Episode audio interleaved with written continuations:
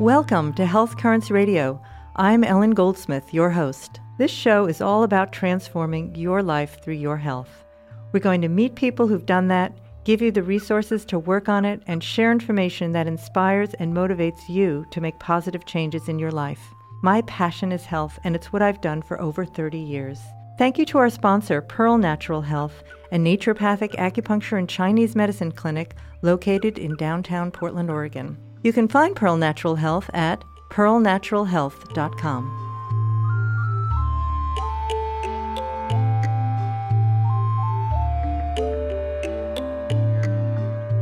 GMOs, genetically modified organisms, are in the news often these days, with over 30 states considering labeling laws, Whole Foods Market announcing that it will label all products containing genetically modified organisms carried in its U.S. and Canadian stores by 2018, and most recently, the introduction by Senator Barbara Boxer of California and Congressman Peter DeFazio of Oregon of the Genetically Engineered Food Right to Know Act, bipartisan legislation that would require the Food and Drug Administration to clearly label genetically engineered foods so that consumers can make informed choices about what they eat.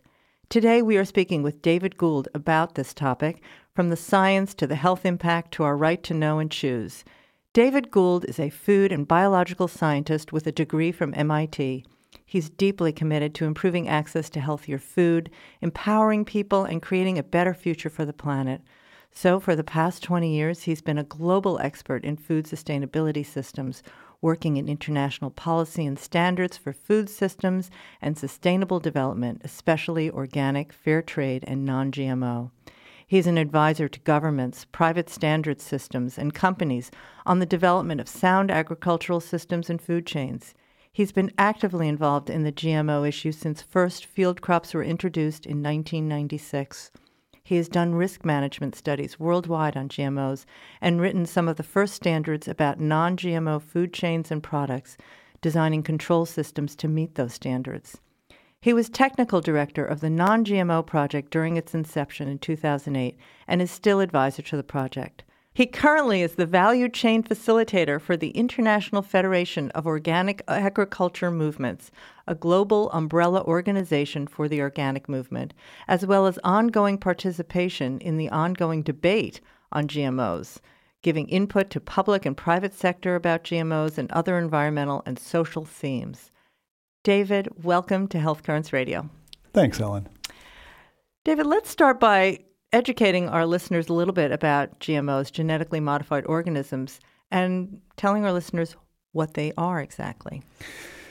So in simple terms, GMO is an organism which has had its genetic material changed essentially in a way that nature would not have allowed happen on its own.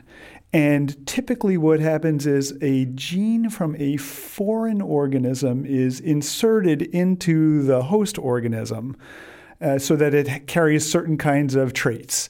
There are some times when they can actually manipulate the genetic material of a given organism and maybe double a gene in there, so it acts in a certain different way as well. But these are all very unnatural ways of making a genetic material of the organism. But how is this different than hybrid plants, crossing plants, et cetera? Well, evolutionarily, it's different in that organisms have developed the way they assimilate genetic material over millions and billions of years. And that it follows the typical machinery of the cell, whereas genetic engineering is really a very inexact science in that what happens is literally a gene is shot into the host organism with what is called a gene gun.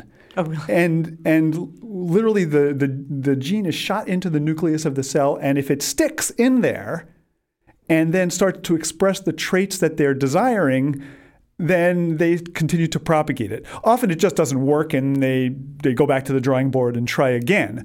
One of the big things that happens, though, is you get the new trait, but when it's inserted into the genome, it disrupts the other places where the gene got inserted, and it may turn off or on certain genes that really we don't know it fully what's happening, and there are secondary effects that are largely unknown, sometimes come to the fore or become evident long after. But part of the difficulty is we don't even know what to check for because we don't know what all of the genes do in any given organism. Even in the human genome has been mapped and we know all the genes, but not all of them are turned on. You don't have fingernails growing out of your eyeballs, for instance. All your cells have the same genetic material, but the way in which they are programmed is not understood at all. Why was this created? Why did people start doing this? Why did companies start doing this? Well, there's a few motivations. I mean, if you would look at it from a very altruistic point, you would say this is a very powerful technology. We can create foods or other products which have characteristics that may do things like make them produce better, maybe have supposedly enhanced nutritional qualities. So that would be the beneficial side of it.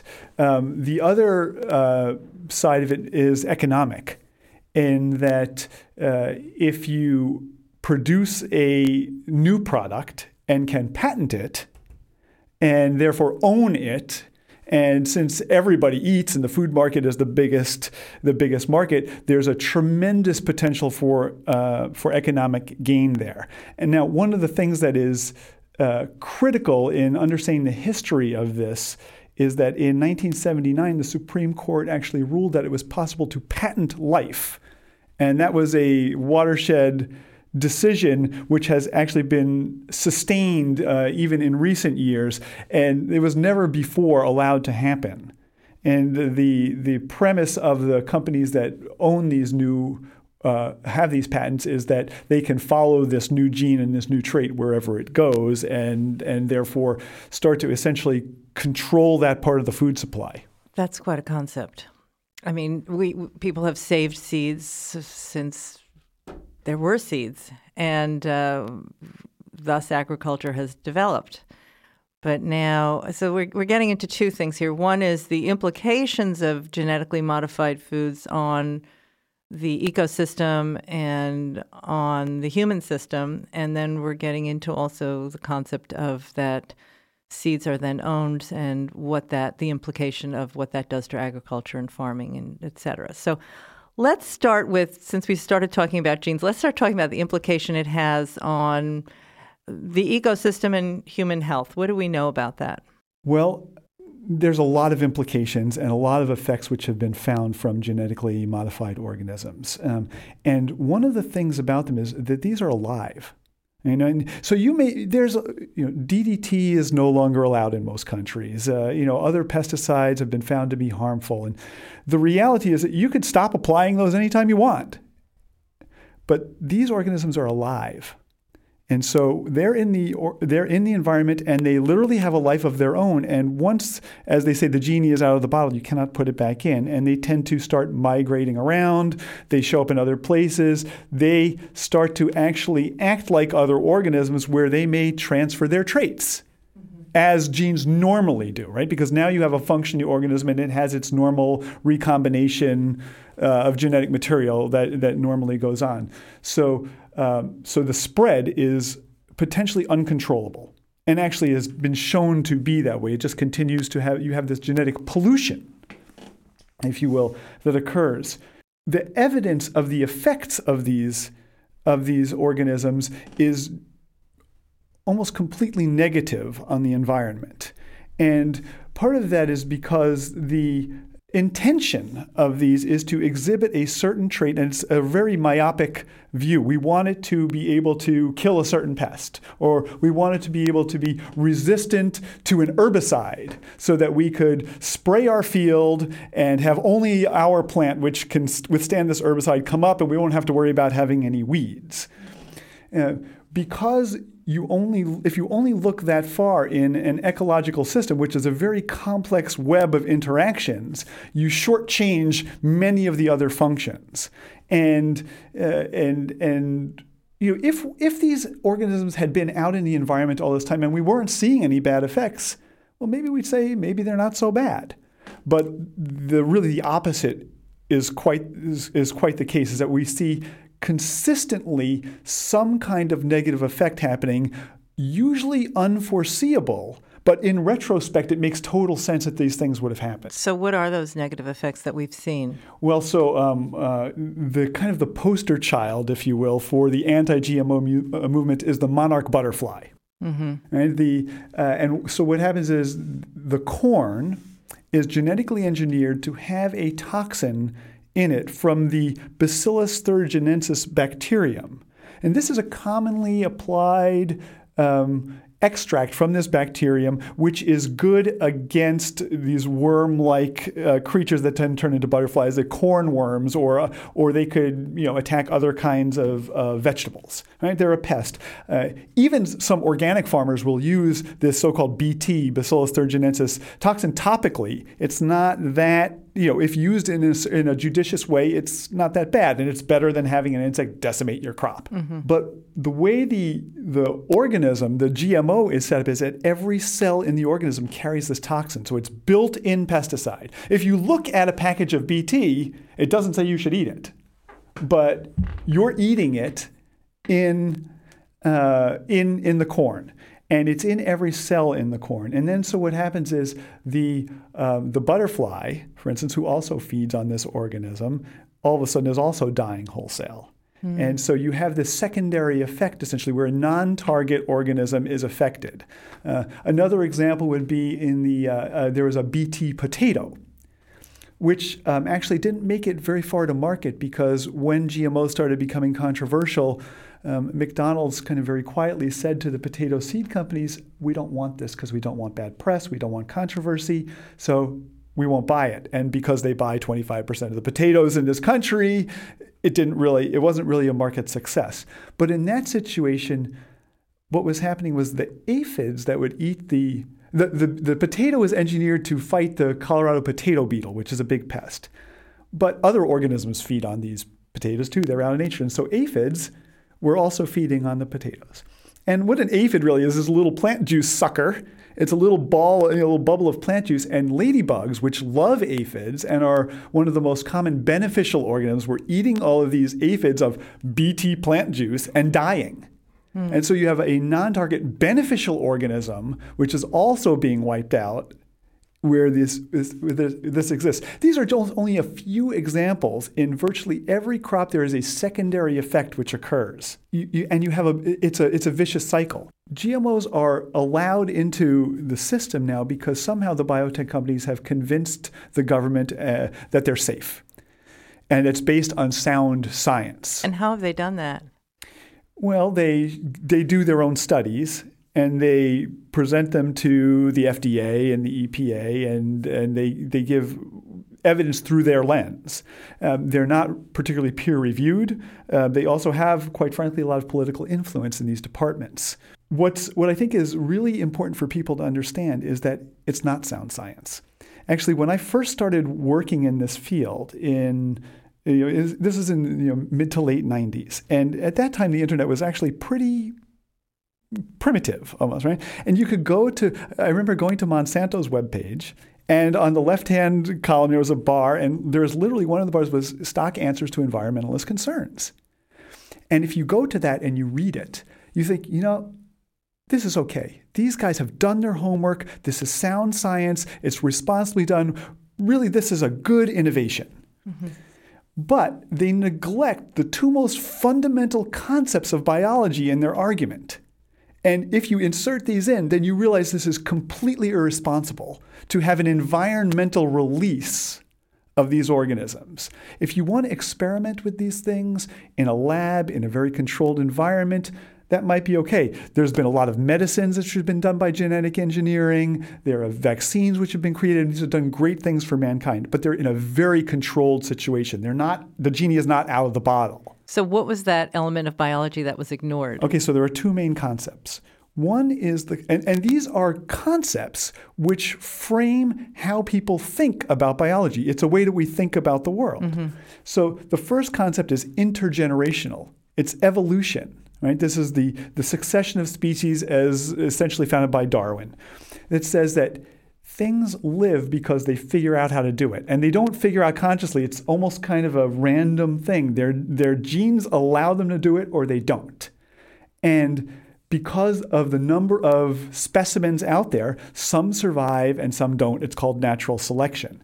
And so what happens is just by the pressure of numbers, some survive. Life finds a way to go on, right? So for instance, in the Bt corn, right, it's designed to kill the corn borer. Well, there are some of these worms are born somehow with some ability to tolerate it, and then you have these resistant bugs. So it doesn't even, now you have the corn full of these toxins, and it doesn't even work. Mm. Or the other concept would be, for instance, or a good example is the superweed. So in the past, even farmers who sprayed pesticides or herbicides, they would do it when they had a problem. They saw weeds, I'm going to spray some pesticides. I'm going to spray some herbicides and kill them, right? But now when you have the Roundup ready crop, right? The Roundup is the broad spectrum herbicide. And so I'm just going to spray the field. I'm going to plant my seed that can resist it, my soybean seeds. And I'm going to spray the field with the Roundup. And that way only my soybeans are going to come up. So what's happened is the crop is designed to be sprayed with this chemical, which is a pesticide. It's toxic to the environment. It's toxic to people. It's toxic to frogs. It's toxic to all kinds of things. It's a biocide. And so now what happens is, well, okay, so basically I'm trying to kill everything. Well, nature finds a way. And so now you have these weeds which can grow. They also are now resistant to Roundup. Either the gene has migrated or they have developed something in their own cellular machinery. So what do you have to do? You have to spray with more toxic pesticides. It's much like what we're seeing with antibiotic-resistant bacteria. Exactly the same. It's a very good analogy. Yeah, so we're seeing that now out in nature with these plants. Let's finish up by just talking about a little bit more of those implications, also in terms of, are we pushing out any other crops? I know corn is a wind pollinator. Mm-hmm. So there was that controversy, that issue in Canada where GMO corn, the wind blew the pollen to a non-GMO field and, quote, infected that field. And, of course, then there was a whole ownership issue around that. But are we seeing that? There was a controversy in Oregon about canola being GMO corn being grown in Oregon. It actually was a canola case in Canada, and that's insect pollinated, so a similar kind of thing. And actually, I think even what happened was a truck going by with a GMO canola harvest. Some of it just blew off the truck into a field, and so it infected the field. Right. And then what happened was Monsanto claimed this guy used our seeds and he infringed on the patent, and now we own his crop. So it seems like, from my simple understanding, that there was a real ignoring of just basic understanding of how things grow and pollination and the interaction with the biodiverse environment. Yes. And what amazes me, as somebody who is trained in these basic biological things, is that there are a lot of people out there, breeders or scientists who work for these companies, who just see the power of what they're doing and think it's a good thing without understanding these implications. And I'm going to go back to the other concept, right, where we talked about the evolution. The other one is intragenerational. It's within the one generation. And this is where a lot of the health effects come in, because the other concept is one which we call homeostasis, which is organisms strive for equilibrium. They try and be in a steady, happy state. And I guess if you would link the two concepts, so that they can get mature enough to procreate and evolve, and have another generation. Which means that if I stick something into the genome, into the nucleus, right, I push on it one way, it's going to compensate somehow, right? If I push it here, it's got to adjust there. And we may know all the pieces, some of the pieces of the puzzle, all these genes, but we don't know how they interact, and we don't know all the different materials a cell of a given species makes. It's like having a jigsaw puzzle of 5,000 pieces, putting 100 or 200 that we know on the table and thinking we know what the picture looks like. Mm. Oh, it's not a corn plant, it's Godzilla. It comes out totally different. And so, for instance, the genetically engineered soybean has a 300 to 500-fold difference in the amount of phytoestrogens naturally in the soybean. completely unintentional. Did the biotech companies intend for this? No, they were just looking for the trait they wanted. Right? So they only look for the one, and maybe they get, if they get that one, then they keep going with it. But they don't look at what else is going on in there. So the nutritional profile, whether it's got toxin in there or just some different balance, is suspect at least. So David, this is such a deep and complex topic. We can see that the implications are broad and huge. So I'd like to just, for our listeners, just wrap up and give a synopsis of what we've talked about today so that we can then go into part two, which will be talking more about the consumer and our right to know and what's going on out there in the world. Sure. So genetic engineering is the most powerful technology we have ever come across, and it has huge potential. But like other technologies, like nuclear power, for instance, we know that there are potential downsides to that. Science is supposed to serve humanity and not just our own individual interests, shall we say, or a given economic interest. And so science in society should be done in a way which is responsible. And we would call that using a precautionary approach. And there's something called the precautionary principle, which is that if a technology comes out, is that it is not released in an uncontrolled, irresponsible way into society. It would only be done if it's clear that it has been proven within reason, to all reasonable amount, that it can be done responsibly and in a safe way. And if there are doubts about that, the onus is on the introducer of this technology, which has not really been. Let's say the buck hasn't stopped there. Well, if you look at in the United States in particular, in Europe, for instance, there is a much more of a precautionary approach, although some of these same economic and political influences are at play. So in your opinion, the precautionary approach really has not been utilized in the release of genetically modified organisms? Completely flouted. That's an absolute. So David, I'd like to thank you for that introduction to the perspective of genetically modified organisms from a scientific point of view. And on part two, we're going to talk about how that affects the consumer, what's going on out there in the world, and how we interact with it as consumers of food. Welcome. I think it's become evident from that conversation with David Gould about GMOs that there's a lot for us to learn about the science, and there's a lot for science to do in investigating the impact of GMOs on the agriculture, on the environment, and on ourselves. This past week in the New York Times, on May 29th, it was announced that the USDA Animal and Plant Health Inspection Service announced that unapproved variety of GE glyphosate-resistant, otherwise known as the herbicide Roundup, wheat was found in samples taken from a farm in Oregon. The variety detected was the same variety that Monsanto grew in test plots in 16 states from 1998 to 2005. There are no genetically engineered wheat varieties currently approved for sale in the United States or any other country in the world. So the impact of this discovery remains to be seen. So what can you do to educate yourself on this topic of GMOs? I want to give you some websites, some resources where you can do just that. The Institute for Responsible Technology is one of those places. According to their website, it is a world leader in educating policymakers and the public about genetically modified foods and crops. They investigate and report their risks, impact on health, environment, the economy, and agriculture, as well as the problems associated with current research, regulation, corporate practices, and reporting. To learn more about them, you can go to their website at www.responsibletechnology.org. That is www.responsibletechnology.org. There is a wealth of information on their site, as well as links to other organizations which can offer you education and citizen actions to take. The Organic Consumers Association is a grassroots nonprofit public interest organization which campaigns for health, justice, and sustainability.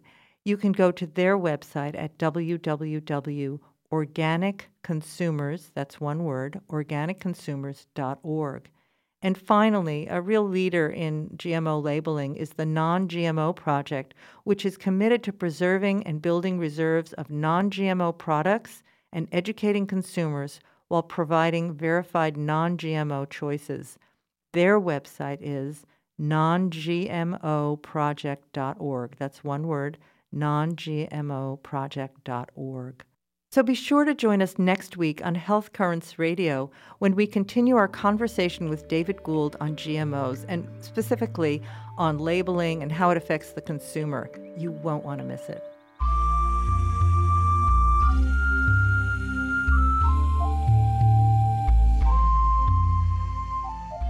That's all for our show today. Thank you for listening. I'm Ellen Goldsmith. My passion is health, and it's what I've done for over 30 years. Thank you again to our sponsor, Pearl Natural Health, a naturopathic acupuncture and Chinese medicine clinic located in downtown Portland, Oregon. You can find Pearl Natural Health at pearlnaturalhealth.com. You can listen to Health Currents Radio and connect with us on communityradio.fm/Health Currents Radio. Find us on iTunes, download us on the mobile app Stitcher, or join in the conversation at facebook.com/Health Currents Radio. We want to know how you are transforming your life through your health. Special thanks to our fantastic audio engineer and producer, Jonah Guile Neufeld.